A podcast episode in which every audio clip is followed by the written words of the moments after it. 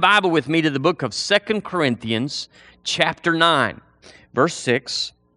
We're just jumping right in the middle of a context where Paul is talking to them about getting ready to give an offering to some folks that they're ministering to financially. And so he tells them in this chapter 8 and 9 about finances, about how God wants to supply you. And he said in verse 6 But this I say, he which soweth sparingly shall reap also sparingly and he which soweth bountifully shall reap also bountifully. Now we've known and we understand by this scripture alone that Paul is taking us to the context of a farming situation. We all understand how a seed works a natural seed, a tomato seed, a corn seed, and he's telling us it's the exact same analogy, it's a parallel to the kingdom of God. That whatever you understand about a tomato seed getting put in the ground, you can understand it about offerings, about giving, about sowing, about financial things. It's the same principle. So if you understand how to plant a tomato seed and watch it and grow it and nurture it and all that, he said, you can understand it. It's the exact same. Verse 7, he said, Every man, talking about sowing bountifully, every man according as he purposeth in his heart, so let him give, not grudgingly or of necessity. Why? For God loveth a cheerful giver. And God is able to make all grace abound toward you, that ye, always having all sufficiency in all things, may abound to every good work. Powerful scripture, powerful principles, just concentrated there so that you and I can understand how God wants to fund our future. Hallelujah. You know, a lot of people have a lot of trouble, though with God giving us so much free will. I remember a story years ago that they were talking about Russian immigrants coming over. They were Jews. They got into New York City and there was stores everywhere and you would have your money and you could go into the store and you could buy anything you wanted a grocery store, a shoe store, just any kind of store. And these little Russian immigrants, it overwhelmed them because they were so acclimated to being told what they could do, told what they could have. We were in Russia and we understood that you went into the store and whatever they had is what you bought. yeah, there was just one, maybe one can, maybe two loaves or whatever. And so that may not have been on the grocery list, but it was there today and you bought it. You were glad to go home and have it. But these little Russian immigrants, after a year, they couldn't handle all the choice, all the decisions that had to be made, all the things that were on them to decide and they loaded their little red wagon up and they went back over to Europe because there was not as many choices over there. The Bible says there in verse 7 every man according as he purposeth in his heart. Purposeth in his heart. Purposes in his heart. Let's say that together. Purposes in his heart. Let's say it better purposes in his heart. God is letting you and I decide our future. He's got a great map. He's got a blueprint that is just beyond human comprehension. We hadn't got a hold of it yet. We've just got around the edges of all the good that God has for us. But He said, if you want to have bountiful, He said, as you purpose in your heart, so bountiful. If you're not interested in that, if that's not your thing, you don't have a big insight on that, He said, just sow a little bit, just give a little bit, and it'll come out exactly as you sowed. He said, It's as you purpose in your heart. There's not a mandate here. Now, we're not talking about the tithe, of course. That's not something we decide. The tithe is already in the word, it's already there. But he's talking about, Will a man rob God? Yet you would say, Have we robbed thee in tithes and offerings? Malachi says. So, offerings is something that the Jewish people were used to giving. And Paul is bringing this over to the Gentiles and telling them, just like it was then, that didn't change. Some things changed. Sacrifices, the way they sacrificed, changed with the new covenant, didn't it? Jesus became our sacrifice once and for all. So we don't have to lug a lamb up every Saturday evening and haul it down to the big fire pit and watch them carve it up and all that sort of stuff. We don't have to just walk 12 steps on the Sabbath and all those things. We were redeemed, but some things did not change. Amen. And the tithe did not change, offerings did not change. And he said, It's up to you. There's not a law there that says if you don't bring in a 10% offering on Sunday, then we're going to smite you. God's saying, We're going to deal with you. It's according to how you want to live. So, people that are complainers, do y'all know those people? that say, you know, life isn't fair. People don't do me right. The system's broke, and I don't like this, and I can't get along with that. They're just griping all the time, complaining. Well, you just need to know it says you purpose in your heart. We have a part. It's not somebody else's responsibility to make our life good. It's not even God's responsibility. He's through working on us in the sense of the promises. Jesus did it and it's done, and now we purpose in our heart to say, I'm going to have it this or that way. I want to talk to you this morning about that purposeth in his heart. It's talking about finances here, but really I'm pulling that word out. The word purposeth means to choose for oneself before another thing. To choose for oneself before another thing. It literally means to reach a conclusion. Now, in America, we have so many choices. We have so many ways to go. Sometimes it's hard to make a conclusion. I've heard Debbie say that certain retail stores, I know we went to a Dillard store in Nashville. It was so many choices. The store was so big. You know, they just had a, a hundred things of this and 200 things of that. and it's like, I need to go to a store that has five. you know, and one, two, three. You do the, you know, uh, you can flip your coin enough times and you can get down to the end of it. You know, but that's the way it is. God's got a lot of, of, of choices for us. But He said, there, it's up to you and I to reach a conclusion. Did you know a lot of times Christians don't have what God has for them in any measure or part because they fail to reach a conclusion? Thinking that they haven't made a decision. But you know, when we fail to make a decision, that by default we did decide. By not choosing to upgrade, we just choose to stay where we are. And the Lord is always wanting us to upgrade or to take new ground or to reach out. We've talked about it before, but I want to talk to you this morning about the keystone principle. I'm just enamored by this keystone principle. And the Lord has just really dealt with me this whole week. Actually, this morning, uh, 30 minutes before we left, I changed my whole message. I just completely, Debbie said, What are you doing? I'm changing my message because I knew that He wanted me to talk about the purposes of our heart, but I was going a different direction, and He got a hold of me.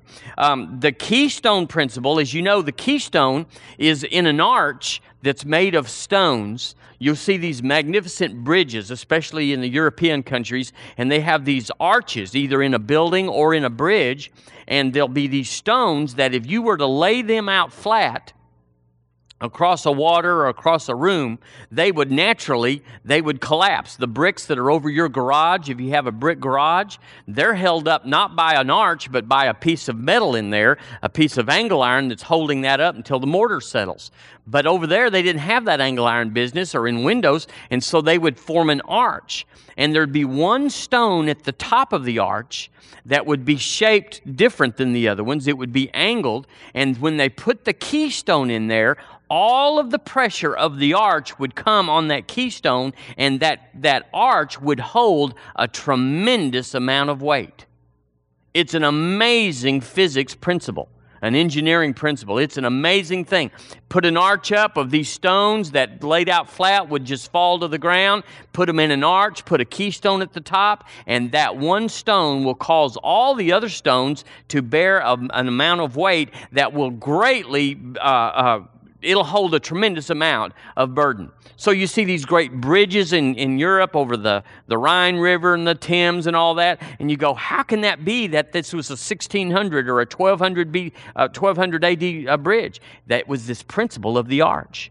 Now, in you and I, what we see this uh, keystone principle in the military is when there would be something that the military would do on one side that would give them an inordinate advantage It, instead of just going head to head, musket to musket, cannon to cannon, uh, but uh, uh, uh, bayonet to bayonet, the, the, the generals would try to find out what the keystone would be, whether it would be to take a hill over here that would give them advantage over the plain, or whether it would to, uh, to be to work around a river or something that would take a normal effort that would just be one to one and give them an inordinate advantage. And so you and I have to find our keystones in life so that we're not just getting up with our 24 hours, our, our strength, our emotions, everything that everybody has, that we just go out there and try to do battle with the world one on one. The Lord wants to give you a keystone of what is the first thing or the necessary thing in your life to engage that will put you out and above and ahead of the game. And so the Lord's always talking to you about a keystone. Whether you know it or understand it, He's always talking to you about it. And we come up with things, you know, you'll clip a coupon or you'll find a sale or you'll get a car that gets better mileage. We're always finding a particular keystone. We'll go and get a degree in a particular place, anything that gives us an advantage. When we raise our children, we try to get them into the best schools and we try to educate them, give them an advantage of every kind the keystone that we would ask the question going into 2010 is what is the one thing that you could do right now to give you the greatest advantage for next year? What is the one thing? I know there's a lot of things on your life. You could say finances. Boy, we need healing. Well, I got some gripey kin folks, and I got my job is just a bear, and my car's not running good, and the heater at home, and you know, the grass won't grow under the trees, and a whole bunch of things that you would say, my life has just got lots of unresolved conflicts in it. But what is the one thing that would give you the greatest advantage that if you would concentrate your energy and your finances and your emotions on it would clear out and move you ahead of a lot of other things. Turn with me to Acts chapter 3, if you would. We're talking about going into the new year thinking right. We're talking about going into a new year with the same perspective that God has that not every year is the same, although every year has the same amount of days and the sun comes up the same as last year, but yet there are things in the timetable of God that make this year, this coming up year, different than last year. You're different. The world is in a different season right now. The timetable prophetically is advanced your needs. If you got children or you had children or you're getting children, you're changing. If you're graduating from school or you're going to school, things are going to be different next year, and you've got to be in sync with that. The Bible says, I believe it's Chronicle, that the sons of Issachar had an advantage over their brothers in the system because they had understanding of the times to know what Israel ought to do. Well, this is an Old Testament situation. These are people that didn't have the greater one on the inside. They didn't have the mind of Christ. I have the mind of Christ. How about you? We ought to have understanding to know what we should do. In Acts chapter 3, look at this scripture. It says, Now Peter and John went up together into the temple at the hour of prayer, being the ninth hour. And a certain man, lame from his mother's womb, was carried, whom they laid daily at the gate of the temple, which is called Beautiful, to ask alms of them that entered into the temple. Now, let's stop right there. Why did he have to ask alms at the gate of the temple? Was it because he didn't have a mind? Was it because he was ugly? Was it because he just didn't want to work? He had one problem. He had one issue. He had one challenge. He had weak ankles and it set his whole life back, even though it was just one part of his life. His whole life was moved back because of one part of his life. And it says here that Peter, fastening his eyes upon him with John, said, Look on us. And he gave heed unto them, expecting to receive something of them. Then Peter said, Silver and gold have I none. That is so cool. That silver and gold wouldn't have fixed his situation. It would have funded him for that day, and we're all engaging in activities that keep us going for that day. But it doesn't always, what we do that day doesn't advance us through the next day. The Lord wants to give us things that will take care of more than just this day. He wants to advance our life to live above this day. And it says there, silver and gold have I none, even though the man thought that's what he needed. That's what the man was asking for. But he was asking for something less than what he really needed. He was settling for something less than the real need of his life. He had not come into a revelation of, this is what I need to change my life. Because the silver and gold that men were giving him did not change his life. He had to be put down there every day and had to go through the rigor of it every day. And then he went home and then came back the next day. Nothing changed. Family, I don't want to go through next year with nothing changed. I don't want a repeat of 09 or 08 or any good year or bad year. I want a fresh year next year. I want to know what it is that'll change my life so it will not be the same as last year, no matter how good it was. There's more. And it said there that Peter said, Silver and gold have I none, but such as I have give I thee in the name of Jesus Christ of Nazareth. Rise up and walk. And he took him by the right hand and lifted him up. And immediately his feet and ankle bones received strength, and he leaping up stood and walked and entered with them into the temple, walking and leaping and praising God. And all the people saw him walking and leaping and praising God. So that was a keystone for this man all of a sudden he was able to work he was able to engage with his family he could have then had a family we don't know and had grandchildren and could have been a councilman could have been president of the Everything was different now because of strength in his bones. These little bones down here at his feet, those things receiving strength changed everything. A small part gave him great advantage. So, you and I, even though we seem to be needy in some areas, what we really need, what we actually would have to ask the Lord, is usually just one area that would put us over every limitation and disadvantage that we're facing. It's not money usually. Money is a blessing. I like money. Y'all like money? We're all after more money. More money is good. But usually, unless it's plugged in just right or because it meets a need that changes something, a different dynamic than food and shelter and that sort of thing, it does not change our life. I'm not saying that without it you would be good, but I'm telling you with more of it, unless you have some way to use it to give you a keystone, it's just going to be more of the same. Even though we spend most of our time and our energy going after money, it is one of the lowest pursuits that we can have.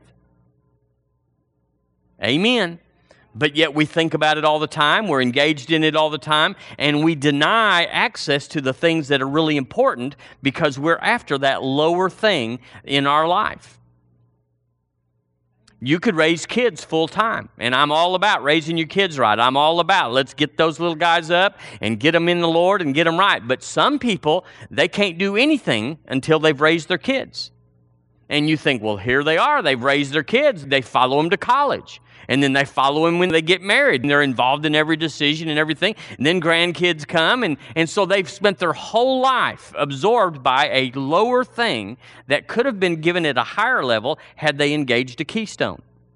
So it's called settling where you settle for what's available rather than pursue what is not seen and the Lord is smart. He's so wise. He's got so much. And He looked at you and I before we were a thought to our parents and said, I have a perfect and a divine and specific plan, and I want you to carry it out. Not just so you'll get blessed, but I put you in the earth at this time, at this place, so that you'll be an interaction to other people and be a supply to them so that their life will be blessed. And I put them in the world at this time so that they would come into your life and be a supply and a blessing to your life. It's not like it's just all about me or all about you. We are sent here to help facilitate the will of God in other people's lives and them for us. We need them and they need us.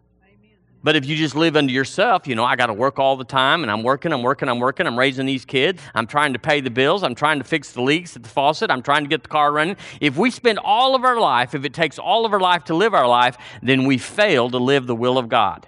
I was this morning just so thankful. I mean, it just came over me. Just in the bathroom, getting ready this morning, thinking, God, I am so grateful for indoor plumbing. I mean, you think, well, what is that all about? You know, everybody has it. But you know, that's not true. All God's children don't have indoor plumbing. We watched Christmas Story with Chevy Chase, and the little girl was talking about being raised in the RV and said that you don't have to go outside every time you want to go to the bathroom. Well, that kind of hit me this morning. It's like, God, it's cold outside, and here I am, you know, inside, inside, and, and there's porcelain and there's valves to open water and there's knobs to flush water and this is great god. And i got excited about indoor plumbing this morning. Hadn't had a wreck hadn't had trouble just got blessed by the indoor plumbing thing. You know and if your refrigerator ever goes out you go oh god i love this refrigerator. So sometimes you have to get down to the basics and thank god Amen. But with all this wonderful stuff in our life, the indoor plumbing, the refrigerator, the cars, and all that, if we're still completely absorbed with our own life, if we're completely inundated with the burden of life, and yet we have all these devices and all these things, then we could have been put in the little house on the prairie days. We could have been back there with Wyatt Earp, you know. You know, if we're not going to do any more with our life than that, then we might as well have been back there where they were trotting out to the outhouse going down to the creek, you know, a half a mile away and getting a bucket of water. Enough of that. Hallelujah. Well, the man at the gate, beautiful. How awesome it was that he got his life changed. Turn with me to Luke chapter 18. We don't know what this man's faith was doing. We don't know if he had been believing God for more than the alms. Things have to happen behind the scenes for things to happen. And so it doesn't say that he'd been believing God or that he was after God. But obviously, he had a vision for more than what was happening in his life. Somehow he, like the prodigal son, came to himself and began to reach out in his faith to God. He was a covenant man. And so God began to meet his need. It says in chapter 18 of Luke, verse 18, and a certain ruler this is what we call the rich young ruler. A certain ruler asked him, saying, Good master, what shall I do to inherit eternal life? And Jesus said unto him, Why callest thou me good? None is good save one that is God.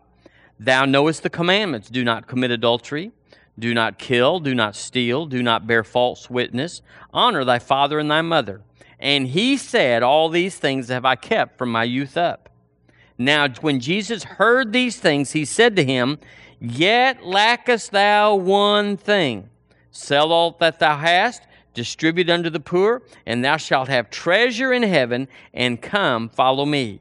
And when we heard this, he was very sorrowful, for he was very rich. And when Jesus saw him, he began to talk about the rich people. Here was a man that was presented with a keystone, but it didn't come in the package that he was expecting he was asking a question Lord, how may I inherit eternal life? And the Lord came around from the side and said, You're asking the wrong question, or you're expecting the answer to come in a way that it cannot come. He said, You're expecting a spiritual answer. You're expecting me to say, Man, buddy, you've got it. You are the doing the commandments here and you're doing the commandments there. You are top notch. You are the man of faith. You are the man of the hour. I ought to get people to come under. He was expecting to be pumped and lauded. Instead, Jesus cut to the bone and he said, Do this. But it wasn't what he expected. And he couldn't handle it. It was the greatest day of his life, and he missed it because he wasn't expecting it how it came. Amen. So we know that he missed it. Now, there is a tradition that this man was Barnabas that this man then came to himself with his goods and riches and began to seek how he might seek the Lord. And in the book of Acts, it says, I believe in chapter 4, it talked about how they came to the apostles' feet and began to fund the Pentecost revival that was going on there by giving land and uh, money to the apostles. Tradition says that that man was Barnabas. And then, of course, we know in Acts 13 where Paul took off with Barnabas and it all worked out. But he missed his initial turn, if that indeed was him. He missed it here in this account. How many of y'all have missed the Lord and then look back later and said, doggone, that was God? I thought it was just not it at all. Get behind me, Satan, and I cast you down, you thoughts of this, that, and the other. And it was the Lord all along. And all we can do is say, Lord, I'm sorry, I repent. Give me another chance. In Matthew chapter 11, Look there with me. Jesus talks about our life as Christians, how they should look and what they should have in them. In verse 28, he says, Come unto me, all ye that labor and are heavy laden, and I will give you rest. Now, there's two meanings to this verse. He's talking about the sinner here that should get born again. He said, All that you that labor and that are heavy laden, talking about the life of the sinner, if you'll come to me, I will give you rest. That's talking about the new birth. But he's also talking about us that are just in the world, even as Christians, how we labor in the curse filled world. Then he said, Take my yoke upon you and learn of me, for I am meek and lowly in heart, and ye shall find rest in your souls. Where do you find rest here? In your souls. Even though we work hard and we deal physically in the world, he's talking about the real burden that Jesus comes to take is the burden that's on our mind, will, and emotions. You can handle about anything physically, but where we lose it first is in our soul. Is that where you lose it? That's where I lose. You get weary in well doing. You get mad at people. You begin to criticize folks. You begin to complain about how things aren't working out. And it's an indirect implication that the Lord's not taking care of us, or that His promises are failing, or that He doesn't care, which are all not true. But when we begin to get weary in our soul, we begin to go to the negative side where the sinners go. That's where they are. They don't go there. That's where they are. Anything that a sinner has, someone that's not born again, that's, that's upbeat, is just simply optimism. Optimism is an attitude, faith is a substance. Hallelujah. It's the life force of God that's in us. And then he said in verse 30, For my yoke is easy and my burden is light. He's talking there about the new birth. My yoke is easy. And then he's talking about the being filled with the Holy Ghost. My burden is light. How the Holy Ghost takes up together with us and begins to take the yoke of life and the burdens of life and make it easy. The Holy Ghost will make life easy.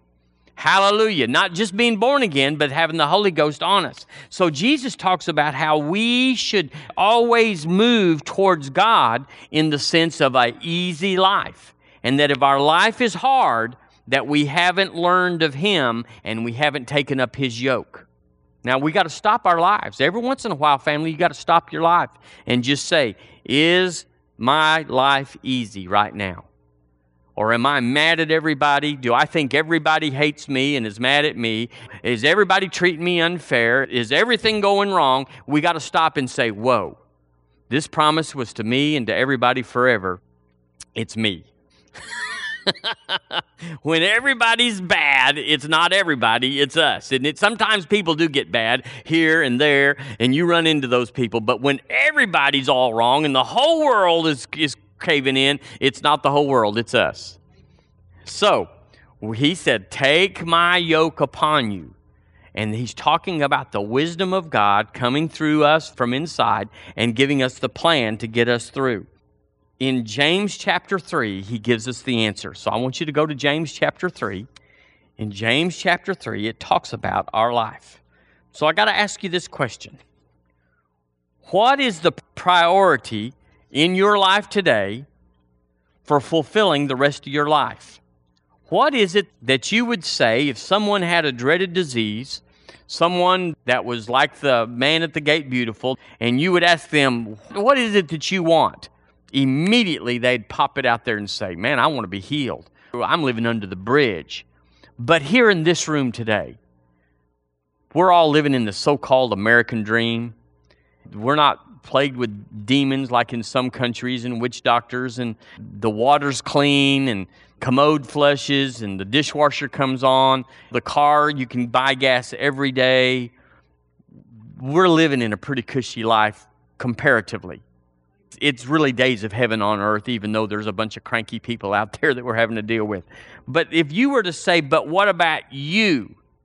What is it that is the priority of your life that you say, in my life or in my soul, I am seeking this for my life?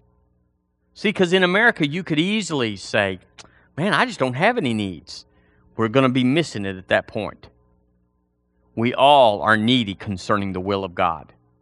We are all in hot pursuit of more than just living our life. When you ask somebody, How are you doing? and they say, Yeah, everything's good, they're talking about that they are in America and that America's working. But when we talk about what about our life, the mandate, or what the Bible calls to make your calling and election sure, there's so much more. So much more. It could be that from heaven's perspective that all of us before we're 45 should have been to a foreign country for 6 months ministering. Well, that's crazy. Well, but what if it was true? We would all be found failing. It could be that from heaven's point of view that we should all be able to quote the gospels from memory. That that's just heaven's requirement saying you don't know the gospels, you are a deadbeat. It could be that if you hadn't raised somebody from the dead by the time you're 50, that you are disqualified, that you're considered to be on the fringes of being a true Christian. What if that was heaven's standard? What if there was so much more than just not falling prey to demonic forces and not going off and marrying 17 times? What if there was a standard of heaven that was way, way above American standards?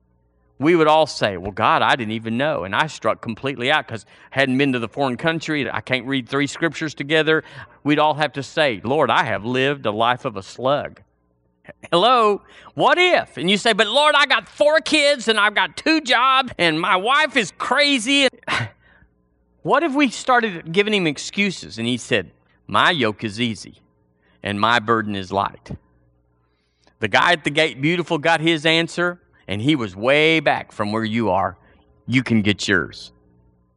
Abraham was way older than most folks that have troubles, and he got his. And miracle after miracle and thing after thing that the Lord would begin to bring to us and say, I did it for him, I did it for him, and I'm no respecter of persons. I could do it for you. So we go back to the beginning of what I was talking about that as he purposeth in his heart, so shall it be. He sow abundantly, he'll reap bountifully. You sow sparingly, he's going to reap sparingly. He said, It's according to what you want. You can't blame heaven. We ought to go into this new year with thinking right, thinking big in small places. I know where you are that you're probably thinking, It is so small where I am. But he's big inside. So we got to move the big inside to where we live and what we're doing. Hallelujah. James chapter 3. Look here. It says in verse 13 Who is a wise man and endued with knowledge among you? Let him show out of a good conversation. That word conversation is Old English for lifestyle. Let him show out of a good lifestyle his works with meekness of wisdom. But if you have bitter envying and strife in your hearts, Glory not and lie not against the truth. This wisdom descendeth not from above, but this wisdom is earthly, sensual, devilish. One translation says demonic. So the wisdom that has bitter envying, strife, is not from God, but from the devil. Verse 17, but the wisdom that is from above is first pure, then peaceable gentle, easily to be entreated. Come on, y'all. Full of mercy and good fruits, without partiality and without hypocrisy.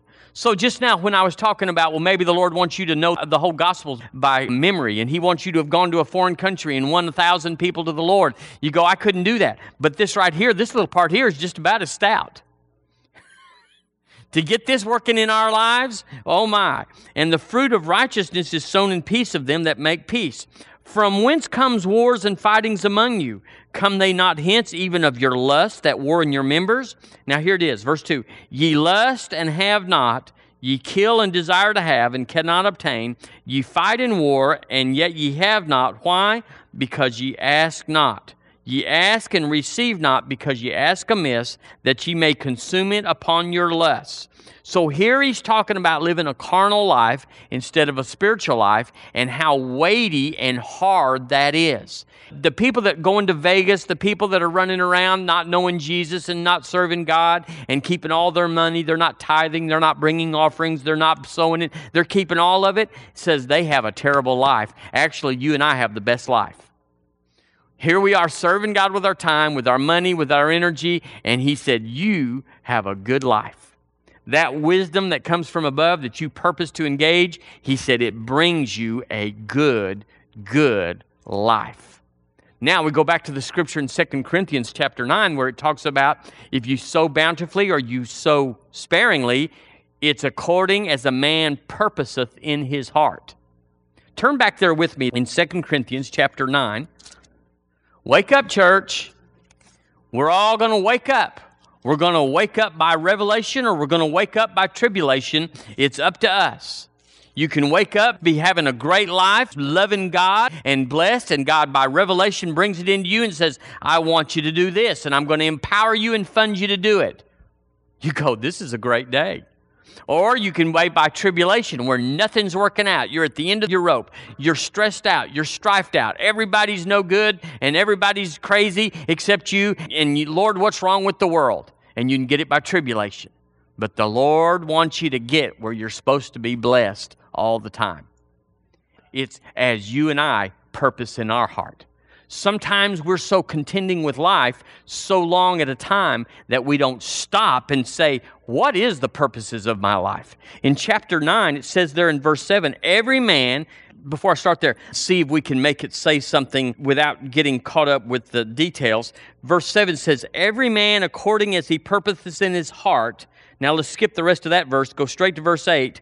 God is able to make all grace abound toward you that ye, always having all sufficiency in all things, may abound to every good work. Did you catch that? As you purposeth in your heart, God is able to make all grace abound. Grace comes by faith. You access the grace by your faith. By grace are we saved through faith, and that not ourselves. It's the gift of God. So grace is accessed by faith. So if we'll get in faith, I purpose in my heart to get in faith, Lord, about your plan and will for my life. Grace comes. And what does grace do? It has all sufficiency in all things, where you abound to every good work. What's the good work? The yoke of Jesus. His yoke is easy, his burden is light. So life is a piece of cake, so to speak, if you think right and you're willing, like Garland said, to be a doer of the word. Now, I'm speaking to the choir this morning, and I understand we're not talking to people here that just are going the other way, but all of us, all of us, all the time have to be stirred up inside to think right. Because we're in this world, and this world thinks wrong. And it can sway us, it can pull us off. It's the proverbial frog in the kettle thing. We're not jumping at sin, we're not jumping at immorality, but little by little, this world will pull us off until one day we think, where did I come from? We have to stay sharp to do that. I want you to turn with me to Proverbs chapter 3. And let's get this straight. Let's get it from God's perspective. Now, we can buck up and rebel and say no, and I'm not doing it, but at least we would know here's what God said we could have and how we could do it and what it would do for us. Proverbs chapter 3, verse 5.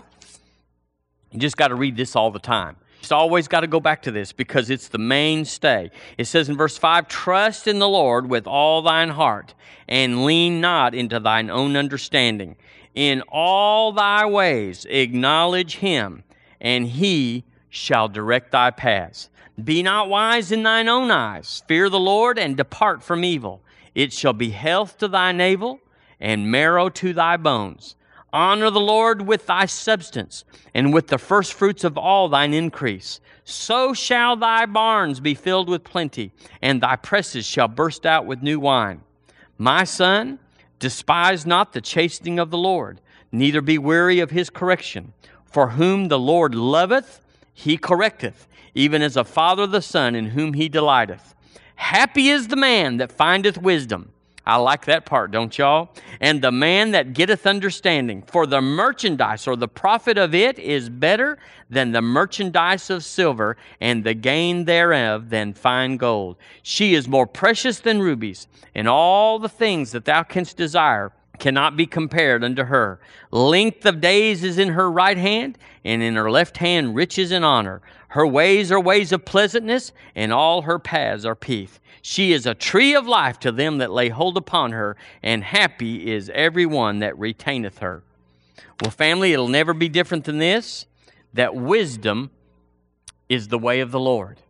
So we got to ask ourselves this morning if you are stuck, where are you stuck this morning?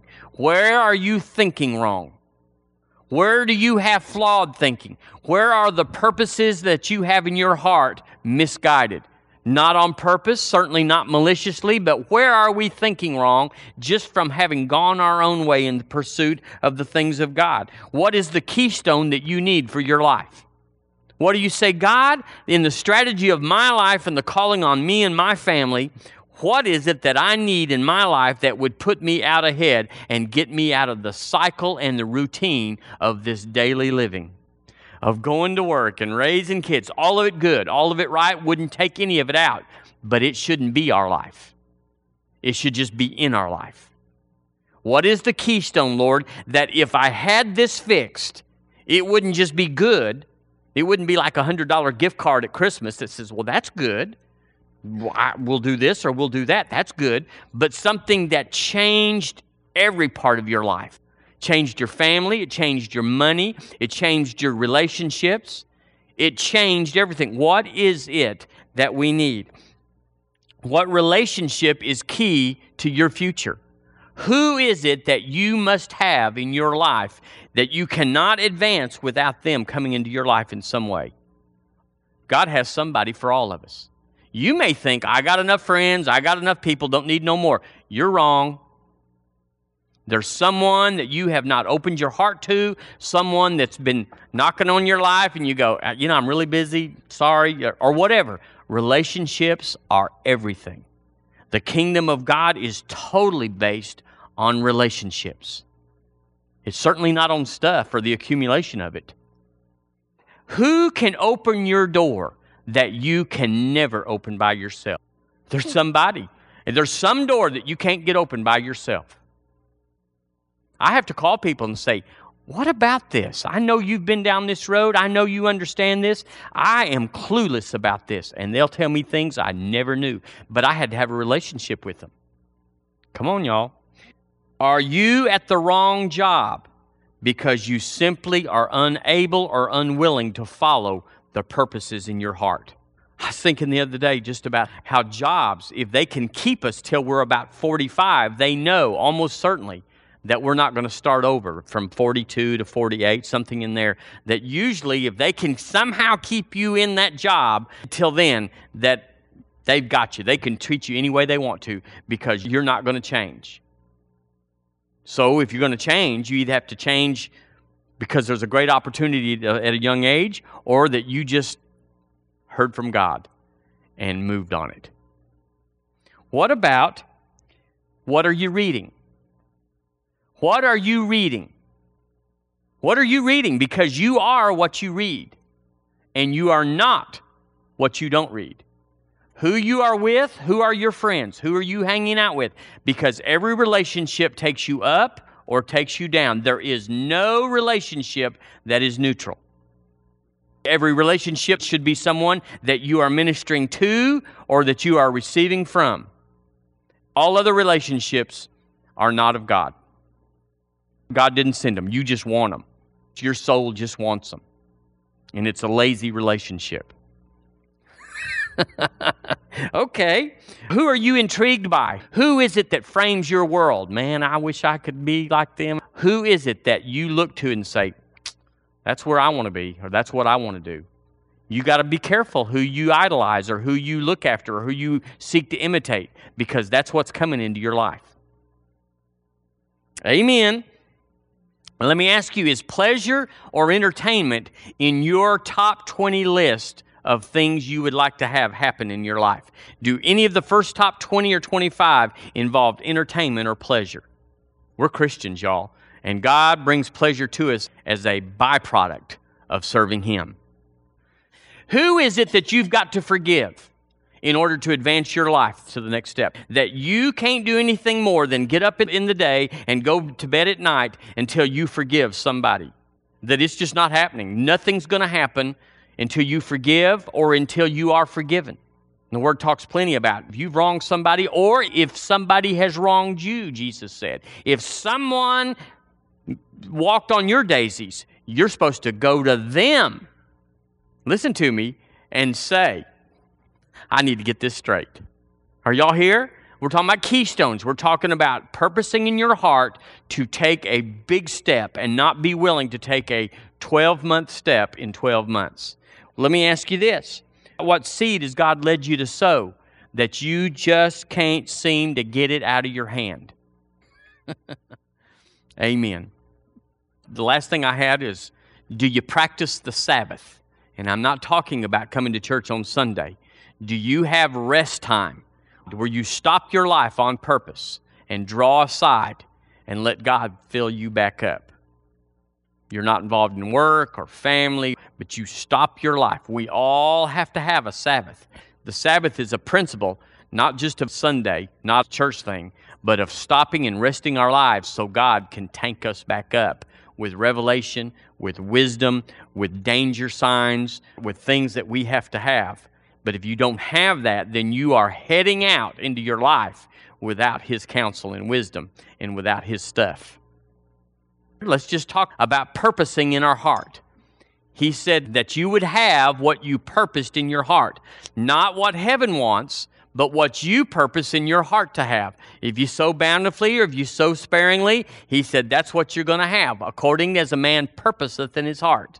So let's realign our purposes. Now, we can't hardly do that this morning, but what we can do is the sense of, of a resolution like the world has, but that we're seeking revelation like God has that we're saying, Lord, I need to know the keys of my life. It's presuming that you don't know everything about your life and future. It's presuming that God knows things you don't know and that you want them. That God's got good stuff and you want and need the good stuff, and that you got to stop your life and say, I'm going to download God. So let's hold one hand up to heaven. Hallelujah. Say this, Father, in the name of Jesus, I am teachable I want to learn of Jesus. Thank you, Lord, for the plan of God that's in your heart and that's in my heart. Today, I determine and I purpose to find that plan, to get the details into my life of your plan and your strategy for me. Thank you, Lord. You're not hiding it from me, but you've hidden it for me. I take it and receive it by faith that 2010 is the best year of my life. Things are working out, things are a blessing, and I am happy. Thank you, Lord, for helping me in Jesus' name. Amen. Amen. Now, I'll tell you, family, wisdom is what God wants to pour into our lives.